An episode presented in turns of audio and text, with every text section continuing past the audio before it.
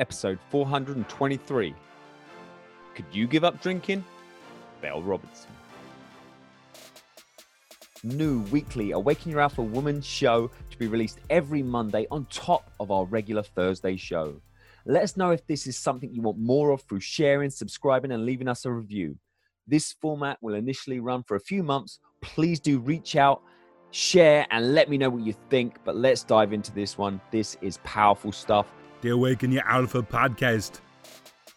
Hi, I'm Adam Lewis Walker, founder of Awaken Your Alpha, the number one personal leadership podcast that is also a best selling book, Awaken Your Alpha Tales and Tactics to Thrive, and also a TEDx talk, Awaken Your Alpha How to Rise Up. You can see a theme here, but please do check these out. If you like the talk, if you like the podcast, you will love the book. The book is the best of the best, and it's available on Amazon. This podcast is brought to you by the Talk Accelerator, helping thought leaders increase influence, income, and impact by achieving their talk. If you'd like to find out more about how you can get onto the red spot, please do head over to talkaccelerator.com. That's talk x c e l e r a t o r.com. How to secure and smash your own TEDx talk. Get to the podcast. I've never had an interview like this before. We have Belle Robertson. She is the sober coach. um, and so we're going to jump straight into that. But firstly, Belle, are you ready to awaken your alpha today? Yes, absolutely. It must be awakened. yes, it Awesome. must be. So I've just been finding about your origins. We have sort of switched sides of the Atlantic. Tell us what you're all about. A sober coach is somebody who helps people quit drinking. Sounds self evident. Um, in the world that we live in now, uh, there's lots of things that are beyond AA and beyond um, in person meetings because of the internet. So if you think back, you know, 15 years ago, 20 years ago, the internet comes along, changes everything. And um, the sober world was a little slow to get going. I didn't find anything until like 2012 ish Mhm.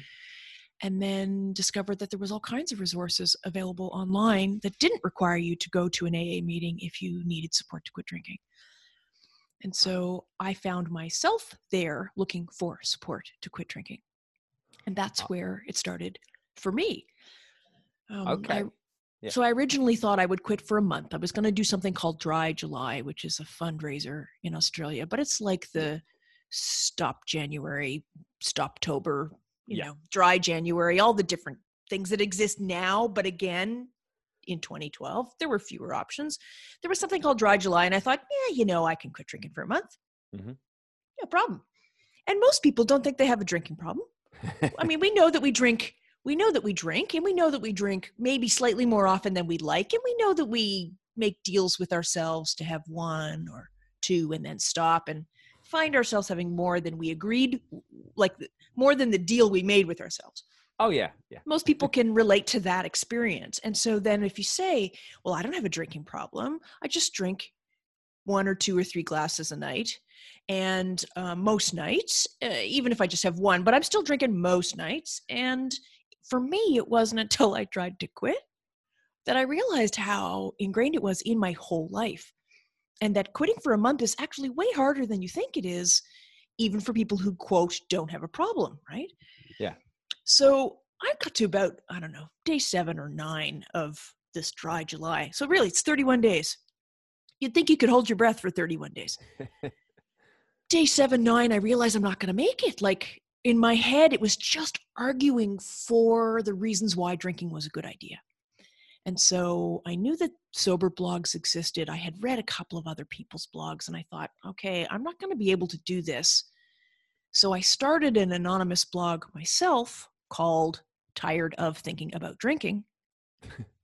and blog number one was I don't know what I'm doing. I don't, I don't think I can do this. This is, I can't believe that this is so hard considering I don't have a problem, quote unquote. Yeah. And I kept stressing that, right? Like, I'm not an alcoholic. Of course I'm not, but I can't, it's still hard. Like, this is really, and I can't imagine it. And I don't know what to do. What I didn't know was that this is again pre Facebook groups. But when you blogged on WordPress and other people were blogging on WordPress, they were notified if somebody used the same tags. And so suddenly there were people on my anonymous blog saying, it's okay, it gets easier. And I'm like, who are you? Like, what? there's people, there's like people out there and it turns out there was maybe 15 of us 20 of us blogging regularly and that was in july of 2012 So in that month, what did you find was helpful? Obviously, starting a blog, getting that conversation going, finding out there's people there. Did you make it? And how long did you go? And what happened from that point? Uh, I did make it. Um, I got to the end. Well, th- and I think the things that I learned, though, to answer your first question, is I learned that I wasn't alone, which turns out to be a key component of sober support. Is that you need to know that you're not the only one doing this now. If you went to an AA meeting, you would see other people in the room. But if you don't go to an AA meeting, then you f- can feel quite adrift. And so when you know that there's other people doing this, like I have a mailing list where people can sign up for free daily emails from me, and I have 25,000 people on that mailing list. Wow. So then I'll share bits and pieces of emails that I get from other subscribers, or I'll do a live call when there's, you know, 200 people listening live and they can see each other in the chat with anonymous screen names. It just makes it seem more real. So the idea that you're not alone turns out to actually be a huge component. The idea of accountability, just knowing that you're not alone. Accountability became a big piece of it. But then I got advice from people who were further along than me who said Yeah. things like, yeah, right around there, that's a hard day, but then this, then it gets better over here. And I'm like, oh, really? It's not going to suck like this forever. and sort of like hope that it would improve and like a timeline, like what to expect and when. So I got to the end of the month. I decided to extend for a bit because I was feeling quite a bit better. I didn't realize, and there were a lot of benefits to quitting drinking that I didn't expect because, again, I didn't have a problem. So I didn't expect that it would affect my sleep so positively. And I didn't realize that my anxiety was made worse by drinking. I thought I was drinking to help with my anxiety. And somewhere around, I mean, this, this is going to sound ridiculous when I say it, but right around eight and a half months. So Wow. Okay, so I mean, I'm a girl who intended to quit for a month as an experiment. Yeah. I get to eight and a half months, and somebody else who's blogging is repeatedly getting a, new day one. Like she's convinced she has to quit forever. Oh. Her life is a disaster. Yeah. There's people reading my blog who are like me, and then there's people reading my blog who have more severe consequences from their drinking that I never expected. That my s- th- and I never expected anyone would read my blog and find it helpful. I was writing to help me. Yeah. I didn't think then that somebody on day four would go back and start reading my stuff from the beginning. And it didn't occur to me that somebody who'd been to rehab would then read my stuff about being a high bottom drinker, which is the expression we use. Low bottom being someone with consequences from over drinking, Okay. and a high bottom being a person who hasn't had significant consequences, although I would count sleep and anxiety as consequences. Yeah. But I hadn't had a drinking driving arrest and I hadn't lost a job, for example. But it didn't occur to me that someone who had lost a job would read my blog and find it helpful. So at about eight and a half months, there's this one girl over there drowning basically, up and down, day two, day three, day one, day three. She couldn't get going. And I emailed her directly, like personally, not to publicly embarrass her. And I said, Mhm. look, if you're finding it hard to quit forever, why don't you do a 100 day challenge and just quit for 100 days? It's easier to do a shorter period of time. Yeah. So then she emails me and says, That sounds great. Can I just email you every day and tell you what day I'm on? Sounds, sounds fine. Then she posts on her blog and says, I'm doing Belle 100 Day Sober Challenge. And I'm like, No, you're not. No, no, you're not. Because there isn't one. No, no, no, no, no, no, you're not. And then people started to email me. And they weren't the small group of bloggers, they were the readers and the non commenters, what you would call lurkers now, right? Yeah. they were just reading never commented there were there was like so i was shocked there was 15 people blogging then i was shocked that there was maybe 100 people commenting i had no idea i actually didn't know that other people struggled with this over drinking thing who didn't consider themselves alcoholics i didn't know that there was a group of us and how would you know nobody talks Yeah. about it it's not on television all you see on television is someone going to rehab or crashing their car going to AA. You don't see someone on television saying, you know, I'm drinking two glasses of wine a night every night and I can't skip a night. Yeah. I wonder what would happen if I tried to have none. You don't see that. So, out of the woodwork, literally out of nowhere, at least in my mind, strangers start to email me and say, I've hmm. been following your blog. I hear that you're doing a 100 day sober challenge. Can I do it too? What were you actually? What was you? What was your kind of profession at that time? What were you doing? Because I know this kind of organically came around, and and it sounds like, but don't let me put words in your mouth. No, Would you say that was your kind of like awakening moment, at least into this sober coach kind of sense, and finding like you really found the no, again, no, not at all. Like there was still a whole other, maybe another year. Yeah. of maybe even two years of before I would start to call myself a sober coach. But I um I was a I'm a text designer. I do page layout for books, like Yep. ebooks and print books. And I'm a caterer. Okay. None of these things have anything to do with but I would I'd studied writing in school, so I'm a pretty good writer in terms of my daily emails and my blogs. And I studied to be a teacher when I was 20 and then didn't teach. So I know a few things about breaking large concept into smaller parts. Like the internet is a small place, especially in this subgroup. So they were referring each other and more people showed up. And I made a joke with my husband like, wouldn't it be hilarious if one day there was a hundred people doing the 100 day sober challenge? And I can tell you that I worked one on one with 2,100 people Wow. before I started to charge for it. I emailed back and forth every day with every person who emailed me. What I like about that as well, though, is digging deep into a subject. Yeah, you're getting results and you're helping people, but really, you know, going for that level of mastery with working with a lot of people for Right. a lot of time before you then you make it Right. into a, a, a thing. Well, because there's lots of sober coaches who have an N of one, which is themselves. hmm and they've taken an online certificate on how to be a life coach and have no experience with people who have different issues than they have like for example in the over drinking world it's very common to have combined with depression or anxiety so i learned a lot about depression and over drinking from communicating with people i didn't have that experience myself there's also a, a large correlation with other compulsive behaviors like gambling or drugs, over the counter drugs, or opioids, or uh, spending, or eating disorders. But it's all the same voice. It's the voice that says, I need to do this one more time. I just got to do it one more time. Can take us to places that are not great. And I've sort of worked out that we can identify this voice and separate it out and learn what it says, this voice that I call Wolfie, but there's like a Yeah. voice in our head that says, and again, I wouldn't have known this had I not worked with 2,100 people for free, hmm that everybody hears the same thing. The same language, almost the same words. Drink now. What about now? How about now? It's five o'clock, six o'clock. It's it's it's uh, 10 a.m. on a on a holiday. Well, I don't have that thing till 10 in the morning tomorrow, so I could probably have an extra drink tonight and not and like all of this noise, right? Yeah. I thought it was just me and that I was weak. I had no idea there were other people with the same voice. Nobody talks about it. And the consistent part that's shocking, I think, too, that we want to point out is that the loud voice that thinks that drinking is a good idea is the same loud voice whether you drink drink two glasses of wine or two bottles of wine a night. It's the same voice with the same volume. So people say, is it harder to quit when you've had two glasses or two bottles? And I'm what I've found is that it's similar. Mm. It's not as different as you think, which is why people found my blog and found it helpful. And I have to cover briefly because I, I realized we didn't do it in the interview. It was before the interview. Where are you speaking to us from today? And Oh. tell us briefly the, the journey because obviously people aren't going to be able to place where you are or Oh. the accent and things. So Um, I have a Canadian accent, uh, if you're if you can pick that up, and I live in Paris, and we've been here for 11 years.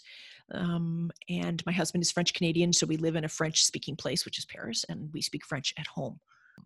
And the journey to do that had nothing to do with being sober. I quit drinking once we were already in Paris. ah, We just happened to be here at the time when I realized that I wanted a break from drinking for a month seven and a half years, I haven't had a drink. Now that is shocking. yes. Well, I, in terms of that shocking, I as the as the interview, I want to dig in. When you say you haven't had a drink, I. I mean, like what? A sip, a drop? Like where? where's the none. level? None. No, no. Now, Yeah. I want to talk about this big time because, I mean, obviously, you definitely feel better, and and you know, you you let it run from you know eight and a half months to seven and a half years. I suppose once you you know a few years in, and you you know you're very obviously at that point i'm assuming you're very confident that you don't need a drink you're not to if you have one slip into you know the the old pattern and drinking a lot or regularly No, but I am. No, but I oh, am. I, this is what i Yes, want to ask This is yes, exactly. No, I mean mm-hmm. I've watched people relapse repeatedly.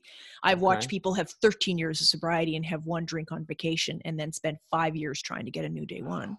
wow I've and so I don't have to experience it myself. i always thought of that more like i suppose the you know the full-on alcoholic Of course, as opposed to Of course. technically i'm still you didn't have a problem or do you think you did have a problem or how much of it again everyone's problems are different and it's hard to quantify it but Now I realize that I'm exactly the same as everybody else, and Mm. that the, quantity might have been different, but the thinking was the same, which means it was going to trend in the wrong direction. There is alcoholism in my family. My first cousin died of this at age Okay. 39. Um, I'm not stupid. Like I knew where it was going. yeah Uh, that I hadn't progressed there um, doesn't mean anything because it was still really hard to Mm. quit. And so me me emailing people and doing the work that I did in the beginning was also my sobriety insurance yeah it reminded me what day one was like up close from people that I cared about. And it showed me what works and what doesn't work for them, which again might work for me. And you know, when you're a coach or a teacher, when you try to explain something, it makes it clear for you. So I actually think that like this saved me, yeah right? And so constant emailing people. recap and awareness Yep. you know if, if you're ever thinking oh oh maybe one and then you're like literally that day you're you're speaking or dealing with someone who's who's just slipped over the edge and it's a reminder you Yep. basically to but not it is Yeah. and that's that's awful but it's true and that's one Mhm. of the reasons why people who are sober stay a bit close to the sober world even when you're sober long term is because if you drift too far from reading somebody else's day one story you'll forget that that that's you that that could Mhm. be you i'll drink again in some future time like maybe when i retire in 25 years. But in the meantime i can't play with that Mm. because i don't know what will happen. And i like my life now. Yeah. Uh, that's the key that's the key thing. Yeah. i was i know you phrased it, i think bottom up or t- bottom down or which way around i can't remember. But i'm really curious to talk because i think everyone is really understands more like i say the full-on alcoholic. It's the signs are really obvious and it's Yeah. it's clear that it's really bad for that person and that it's Right. not working. But the person who it's, it's more mild like you say you, you- at the time and originally you didn't think you had a problem. It was just kind of just thought you try it for a month. And uh, you know i can even use myself as an example and i'm curious about someone who you know does not drink um every night or even particular or even midweek now and then or even weekends and you've probably dealt with people like this i've always had a fear of the little and often like the every night sort of one little drink here and then i could you know I, I, that's never really appealed to me i think because there's a fear of that because i just kind of put that in the kind of the subtle alcoholic category Mm. um generally and i've got better of age but when i do have a drink it's quite a few Right. And that's I think the the sort of the measurements of, if you want to look at them have to do with little and often like frequency for Yeah. sure. But also once you begin can you stop? Mm. And it's the just one more thing. I, I said I was only going to have 3 but then I really had 5. And then I went home and had another night shot. I had a had a nightcap and you know we drink in a restaurant but then pick up a bottle on the way home. So not all of it is done in in public where people Yeah. can see us. And so if you have a weekend event where you might have one or two drinks, but it turns into four or five, and your intention was to have two, Mm. It's sort of like saying, I intended to have a piece of cake and then I ate the cake. I intended to eat a piece of chicken, but I ate the whole chicken. But I only do it once in a while. Does that mm. count? It's like, well, it's the same voice saying just one more. And I think the test is can you go 30 days with none? Yeah. And what and what happens to your head as soon as I suggest that? It's like, oh my God, I've got a drink at this event. How could I possibly go to a birthday, a wedding, a christening, a funeral, a vacation without alcohol? And then we realize we've integrated alcohol into every event, positive or negative, yeah as a way of regulating our mood or dealing with anxiety or giving us courage or putting us to sleep. hmm We don't learn any other skills. We just pour alcohol on our heads, which is, you know, an addictive substance and it's a depressant. Yeah. And like, when you said like the, the 30 day thing, I know some people's um, solution to that when they do these certain mumps and stuff is Yeah. they basically don't go outside. Right. And you know- they're like- and if you don't go outside, I mean, I didn't for the first six weeks sober. First Yeah. six weeks sober, I probably socialized in a restaurant three times in the first six weeks. I just didn't, I couldn't count on myself. Yeah. But then, of course, it gets easier. The problem is that most people then will relapse, will choose Mhm. to drink, and then go back to the beginning and are really angry that they have to go through the process again from the start. So it's sort of like planning to drive from Maine to San Francisco and getting partway down the driveway, realizing you can't see all the way to the end and pulling a U turn and going home. Well, then when you start again, you got to start from home again. It's not like you just stall and pick up and keep going. You have to go back to the beginning again because a lot of the voice in your head gets reactivated when you reintroduce the alcohol. And you work like that's the thing that I didn't know was that the further away from day one I got, the quieter the voice would get until it stopped asking mm-hmm. can I drink now? My head doesn't ask that anymore. It didn't ask that after about 60 days, but I didn't know that. Someone had to tell me that. Now, if you add in competing and conflicting difficulties like mental health issues that are unregulated, if you're a bipolar and you're not taking your medication, if if you have an active eating disorder and you're binging and purging on a daily basis, eh, there's other things here. But I've worked with all Yeah. those people too. And I work on the alcohol part, and their other specialists work on their other parts. Yeah.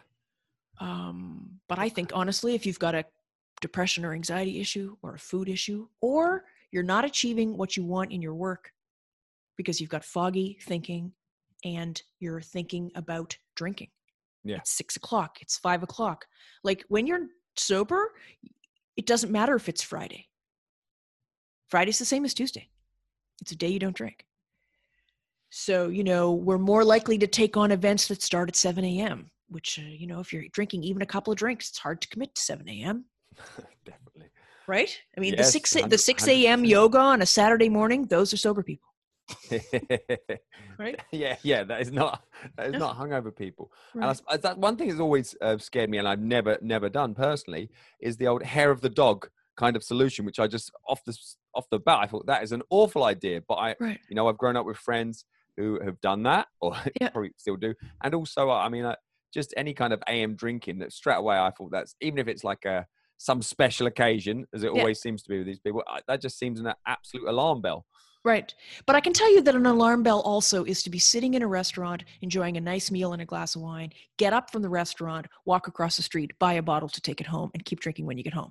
Oh, yeah. And then take a cup of alcohol to bed with you so you can drink in bed. Because why? Well, like what? So I can what? Enjoy the what? The wallpaper? Like, I don't, you know, what? Oh yeah, exactly.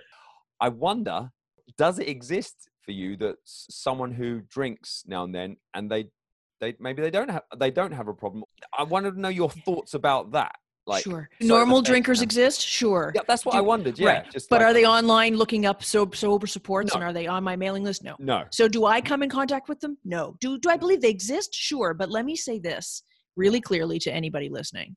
And I'll speak to them. I'm going to go just step Mhm. aside you for a second and speak to, to, to the audience, okay? Most people are trying to figure out how to drink as much as they can, not as little as they can. So most people, uh, when they go out at night, when you go out at night, you're thinking, I got to get up at seven so I can have two drinks. Or we've got a sitter so I can have three. Or my mother-in-law's got the kids so we can drink starting at five or i'm on vacation in hawaii i can start drinking at 10 no one is trying to figure out how to drink the least they can manage almost everybody is trying to drink the most they can manage without consequences Mm. Right so we drink right up to the edge where the consequences are we're not trying to figure out how to have none we're not saying alcohol's not required for a happy life because it isn't most people are drinking as much as they can get away with without consequences. Now, you might decide everyone has their rules, right? You might decide I don't drink on weeknights, but then on the mm-hmm. weekend I just go for it. Right? Yep. Right. But then then you lose 2 days of the weekend. Oh, 100 percent. You consume dumb money. You need a week. You need a weekend to recover if you you do that. spend you spend dumb money, you consume dumb dumb calories. You're more Mhm. likely to argue with your spouse. There's lots of crying. There can be uh, anger and violence depending on the, obviously the drinking. If you think of the number of times police are called for drunk and disorderly, Oh my goodness, yeah. think of the number of times that someone is admitted to emergency or A&E uh, where alcohol was involved. I mean, it's most, right? Anybody who's out at two in the morning, they're drinking. They're like, who, who's on the street falling down at two in the morning? Uh, no, no one. Like sober people are not out at two in the morning because you know why? Because after someone's third drink, they're so boring and loud and repetitive that we go home, Oh my goodness. Yeah. right? You know what that's like. You've Oh. either witnessed it or Yeah. you've been it, because I've certainly been it, I think everyone, yeah, Yeah. at some point, yeah. right? So people are like, "Oh, you don't have any fun." It's like it's not fun to watch you overdrink. It's not like my personal rule is someone can have two drinks, and when they're reaching for the third, which again is a sign that it's going to keep going. As soon as someone's reaching for their third drink, they've got nothing left to say, as far as I'm concerned, because of their ability to have a conversation where they're actually listening and not just rebutting their next hilarious interjection. Uh, like really, I'm done. And you know, really, if dinner Yeah. starts at, I don't know, it starts at like 7:30 in Europe, 9:30, 10 o'clock, uh, like I'm ready to go home. How long can this go on? Yeah. But if you're drinking, you want it to keep going. And you say things like, oh, you're going, party pooper, come on, just have one more. Let's have this go on a bit longer. Have you ever sat in a restaurant, bought around for the table beside you just so that everybody would keep going? I mean, it, it and it seems like it's sort of funny, fun or funny until you talk to thousands of people and they're like, Oh, I bet. Yeah. it's just uh it and it's heart wrenching i mean i have psychologists who use me as their sober support. I have single mother three children under the age of 11 all three children on the autism spectrum. Um, i have um, a pilot. I have two psychiatrists. Psychiatrists. Imagine how hard it is to get sober support and then imagine you're a psychiatrist. Who Mm. can you tell Well, this is is this helpful for people hearing this to just see, you know, it goes across the board. oh my god it's um, everybody you- And it's every age, too. Yeah. yeah. People will say to me, like, what's the demographic of people following your site? And it's like anybody who thinks that uh, their head asks for alcohol. Well, who's that in particular? It's like, it's everybody. It's 26 ish to 75 ish, both genders. Also, you might think it's only the women online, happily blogging away. Not true. Mm. Probably. So interesting. You mentioned the sort of the 26 um, sort of as a, as a marker upwards. Is it? Do you think before that it's so much the a culture in a lot of places? I mean, England especially, like, Mm, as in growing up, that it's that it's just such a kind of a norm that people, even if they believe they may have a problem, they think they deal with it or they grow out of it naturally. Yeah, there's a lot of binge drinking in a young age, and a lot of those kids end up in um, A and E, um, having their stomach pumped, or being in a fight, or falling and getting Mhm. stitches. Uh, but they feel like they're they're cornered. They can't quit because of the social environment they're in. They're living in residence. They're at uni. They can't quit easily without they feel getting a lot of pushback.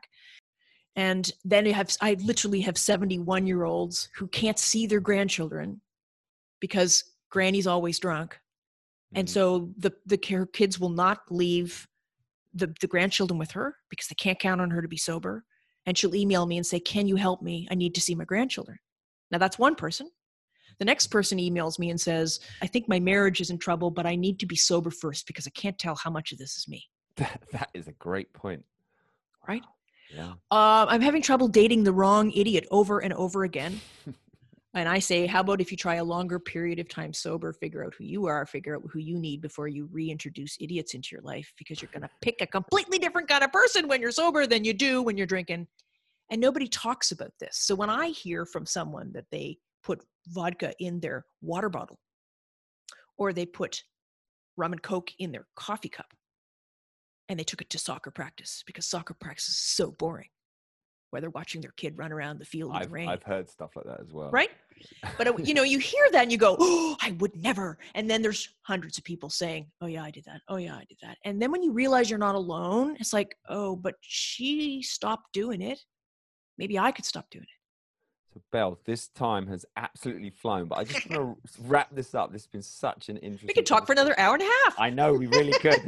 I wouldn't be doing my job if we did that. Yeah. So, like to finish off a bit of an alpha round. So, is there a particular quote that is either your approach to life or just a favorite quote?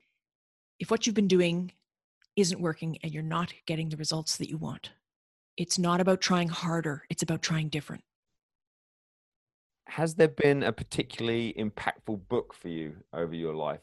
well, this will date me, of course. Uh, the Tony Robbins book, "Awaken the Fire Within." That's not Awaken really the, the giant within. Anyway, uh, yes, okay, Yeah, that's I can it. See. I yes, can see it. I just look sideways. I, just, Yeah. I know that one. yes. Um, I think that book helped me move uh, cities when I was feeling stuck, and I think that book had me make a list of things up with which I will not put, and Mhm. um, repeatedly promising myself that I would drink less was on that list for years. I'm not saying that it's a masterpiece, Yeah. but it was the right book for me at the right time. From your huge network and all the people you've come in contact with by any means, it could have been people interviewing you and other podcasts. Is there anyone who you think would would make a great interview for the Awaken Your Alpha podcast? Peter King. Okay. Peter King interviewed me. He's got, I think his podcast is PK Experience, but he basically interviews people who make an impact. And he interviewed me, and it was one of the best interviews that I've ever had, where he actually was on my list for a while, followed my stuff, knew my jargon, and then like listened. So, like you have actually. Not not many interviewers actually listen.